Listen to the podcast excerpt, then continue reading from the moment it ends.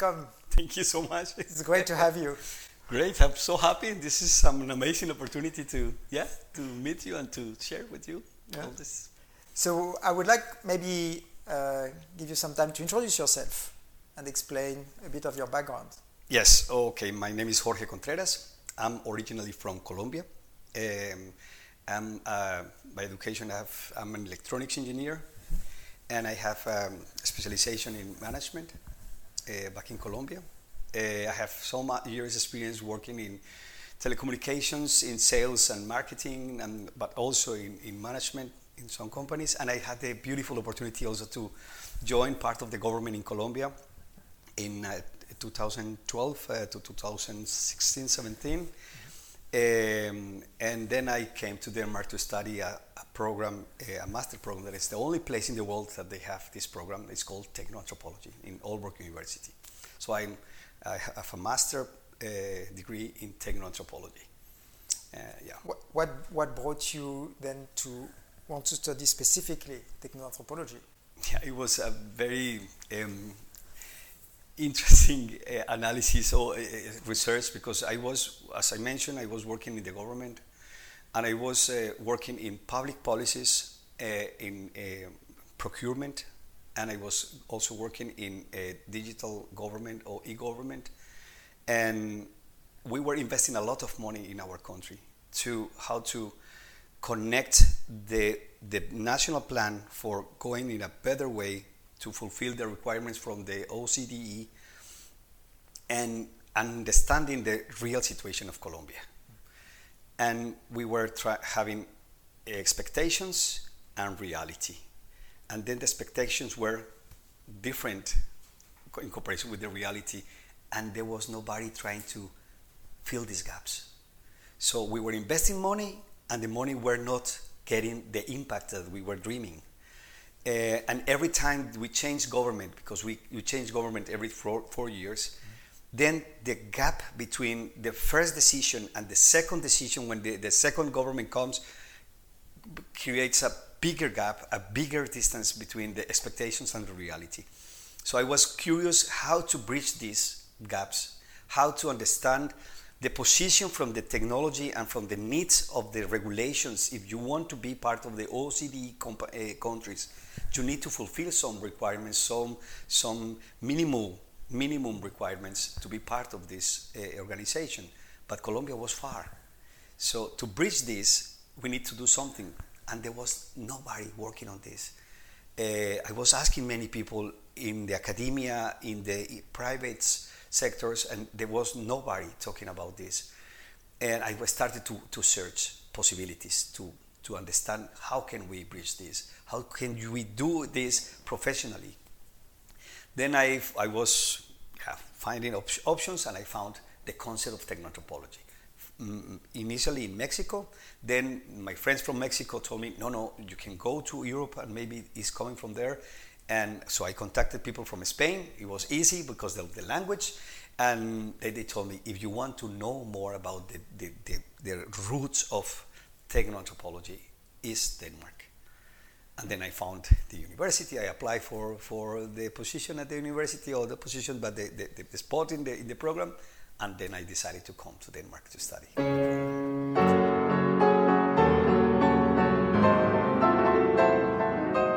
Now, can you explain and define technoanthropology?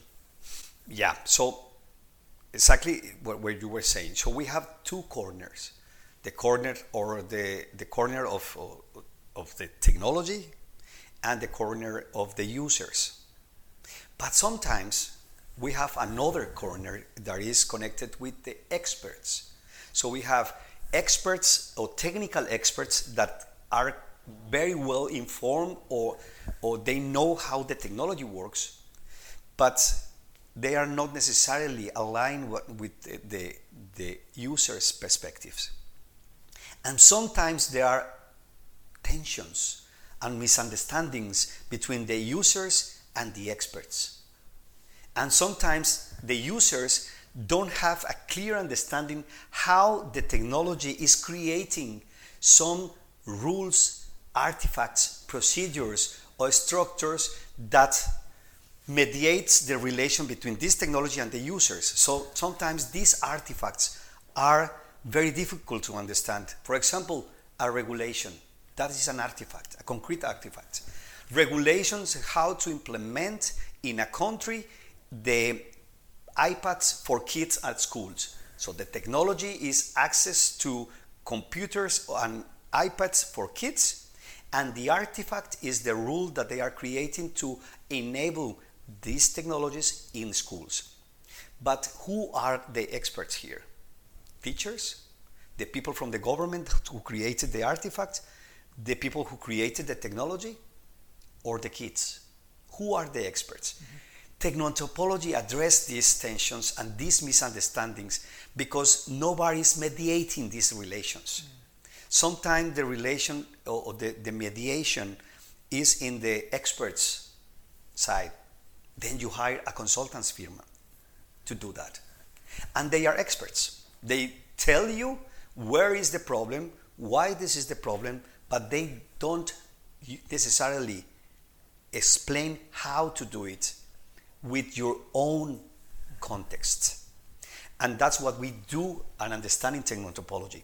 How to understand the context, how to understand the real situation that is explaining the concrete relation between the technology, the users, and the experts in this setting. That is why technoanthropology in Colombia needs to be or treated differently because the context is different. If you have company from the from the industry one healthcare and company from the industry two energy, maybe the experts can be the same. Maybe the technology is the same, but the context is different. The users is, uh, are different. The case, the use cases are different. If you don't understand that and mediate and facilitate the understanding of these two different uh, industries, then you are creating we call oppression or uh, something that is not enabling the technology in this industry. If I am a leader either in government, yes, proposing policy, mm. or in the private enterprise, bringing new products to market. How do I get started with? Oh my God, that's a very interesting question. The, the best idea is to hire a technoanthropologist. there you are, Jorge. you can hire a technoanthropologist, but, but the idea is to be open that you need to find groups, inter, create interdisciplinary groups without boundaries. We call ourselves, ourselves boundary spanners because we can transit between domains without having a boundary uh, detain, uh, stop us. So we need to find best ways to understand that the interdisciplinarity and transdisciplinarity can give a lot of insights when uh, we are taking decisions. And, uh, to open the, the, door to this kind of uh, exercises is very rich and very, very uh, relevant this nowadays because it's, I think it's, I've noticed that in the last years, work, be, living in Denmark, that every time people open the window or the door for interdisciplinarity and holistic approaches, always it gives a lot of good, good, good results. Mm. They, they are surprised. Most of the time, they are surprised because what? it's incredible what they can get.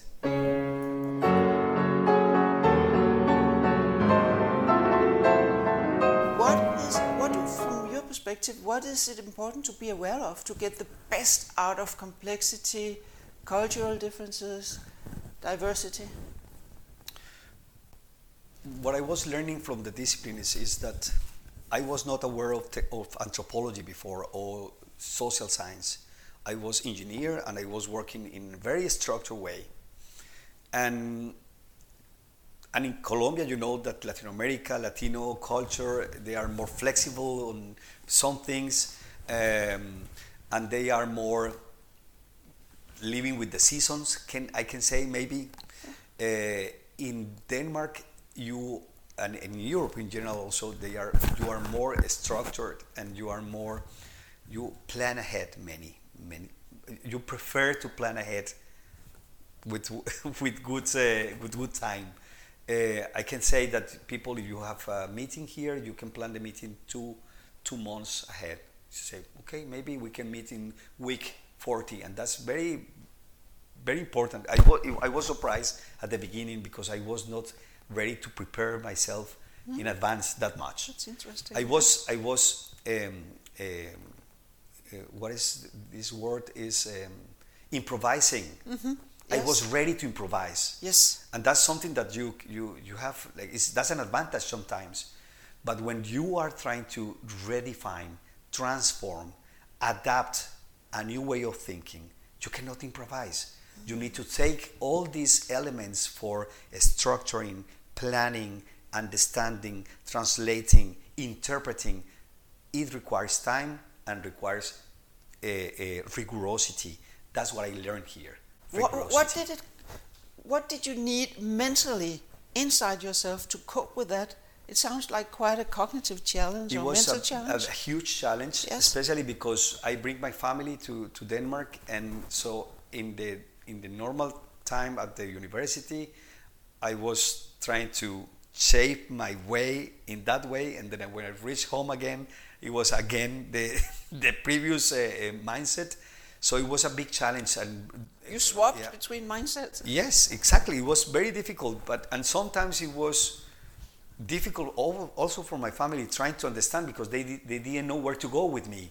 They were like, "What is happening? You are you changing as a father, as a husband, yes. your mindset, to everything. So why are you so structured now and you were improvising in the past?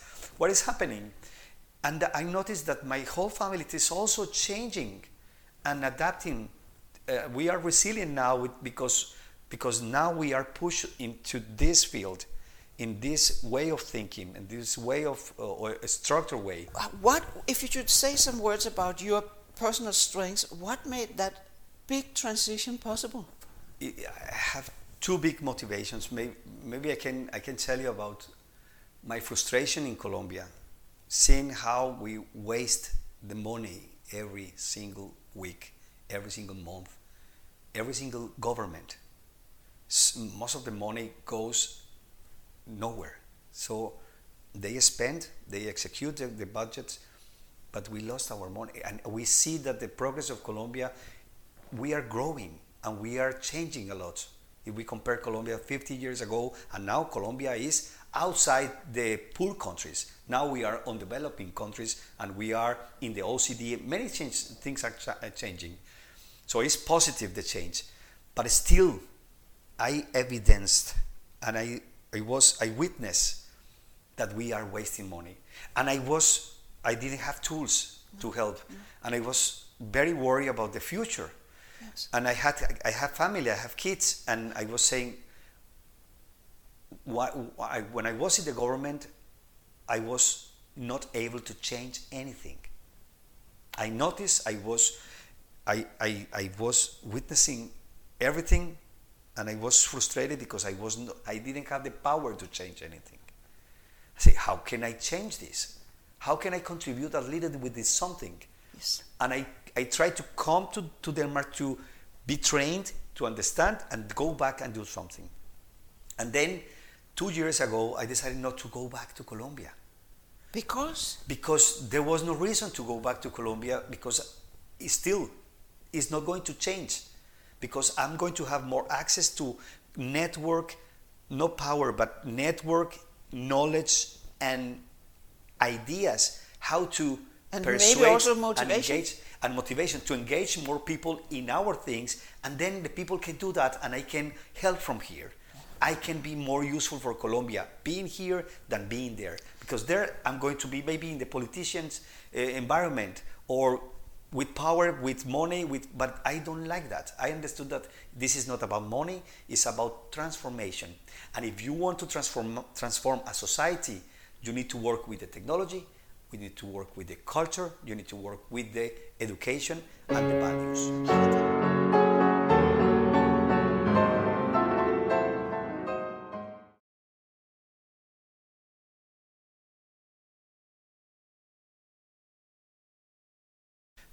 It's, it's also beautiful to say the network of technoanthropologists is now is connected with between Mexico, Colombia, uh, Spain, and, and Denmark. Now the network is working.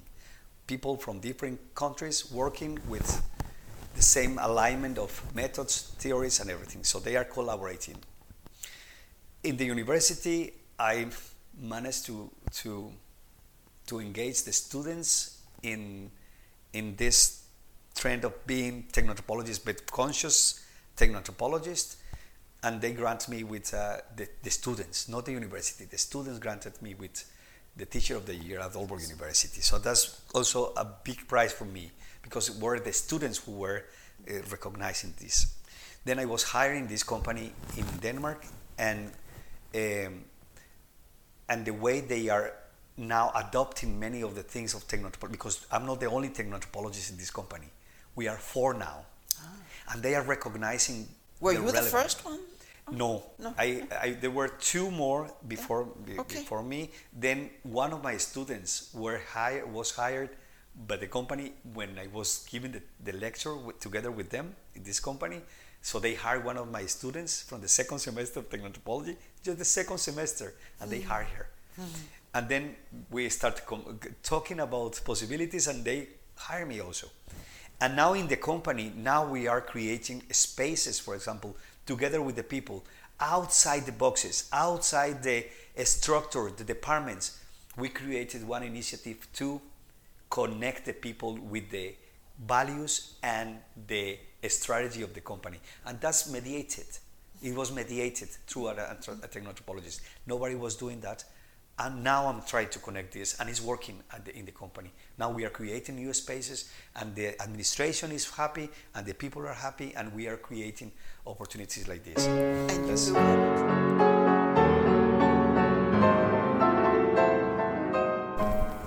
Berit, what did you notice about Jorge?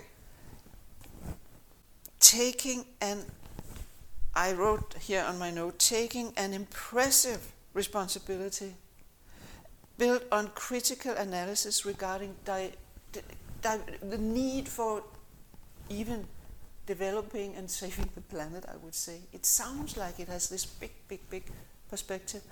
And it is amazing to watch the combination of passion and logic, knowledge and ambition in kind of a big box. And when this is mixed like that, it becomes very persuasive if you need hands and legs to do the job, I think it's a matter of time. He's, he is already reaching out and he is communicative. It's a matter of time with all this power and this knowledge and argumentation. That is kind of the key impression I got from him. Um, then I also noticed the very interesting topic he has chosen, uh, trying to find the common denominators in knowledge areas, in, in, in business cultures, in systems that are not connected. They, have, they might have some common goals, but they are disconnected somehow.